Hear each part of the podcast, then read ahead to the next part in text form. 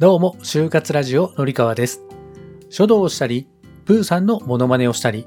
ビジネスマインドを漢字で例えた情報発信をしたりしています。あなたは、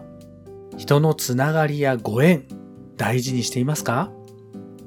この配信では、相手を喜ばせるということが、あなた自身の成長につながっていくということを話していきます。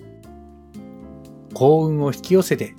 人に恵まれたいと思っている人は必聴です。この配信を最後まで聞いていただくと、あなたの周りに自然と笑顔の友達だけが集まるようになりますよ。それでは本編をどうぞ。はい、それでは早速本題に入っていきましょう。今日ご紹介したい漢字は、喜ぶという漢字です。先日こんなツイートをしました。これは重要なんですが、人との関わりを喜べる人が就活、ビジネスで伸びます。なぜなら、どちらも人の縁のつながりでできているから。伸びている人に共通して言えるのは、人との出会いを楽しんでいて、運も引き寄せていること。喜ぶという字は吉から始まります。幸運を呼び込むために楽しんでいきましょう。はい、ということでいかがでしたでしょうか。ね、人が喜ぶ姿って見るとこっちも嬉しくなりますよね。でもでも私不器用だからなかなか人を喜ばせることなんてできないし、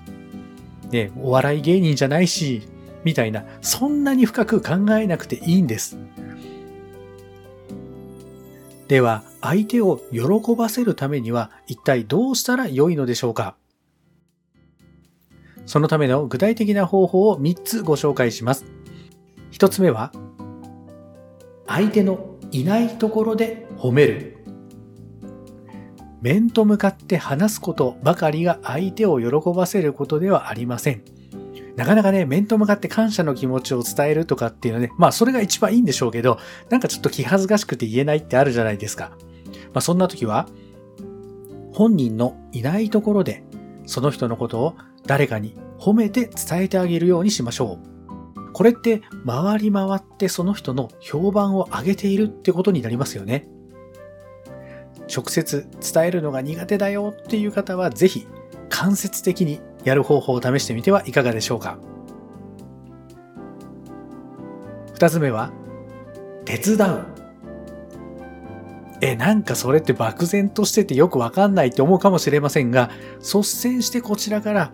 手伝うよっていうふうに声掛けをしてあげること、それ自体が結構嬉しいものですよね。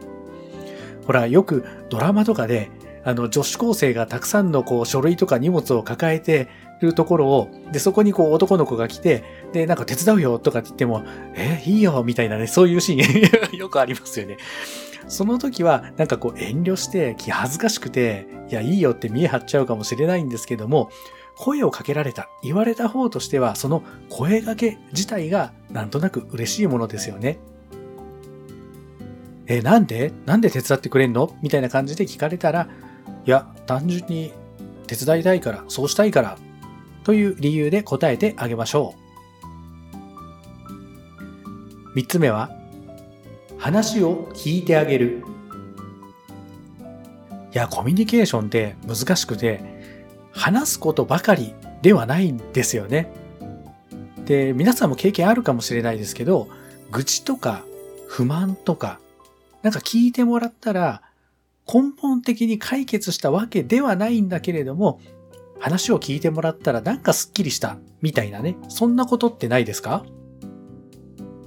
聞いてくれる人がいるから話せる。ただ話を聞くだけでも十分相手を喜ばせることができていますよ。いやいやでもそうは言っても私やっぱりなんかこっぱずかしくってそんなの無理と思う方はまだまだ今はその時ではないのかもしれないですね。今日のお話をああ、そうなんだ、ふーん、くらいに感じて思っておけばいいです。ある日ある時、あるタイミングで、なんとなく自分で今ここで言えるんじゃないかなっていう勇気が持ってた時にすぐ動けるように、自然と体が動くように、あ、自分そうかもしれないなって思う方は流しておかずに心に留めておきましょう。今日お話しした内容全体に一貫して大事だって言えることは相手を喜ばせるという気持ちです。人との出会いを楽しんで相手を喜ばせるマインドというものを身につければ人と話をするのがとても楽しくなります。人生も明るくなります。実は私もまだまだ道半ばで修行中です。お互いに楽しい人生を過ごしていくために相手を喜ばせるということをこれからも一緒に学んでいきましょう。今日も最後まで聞いてくださってありがとうございました。概要欄も見てくださいね。ではまた。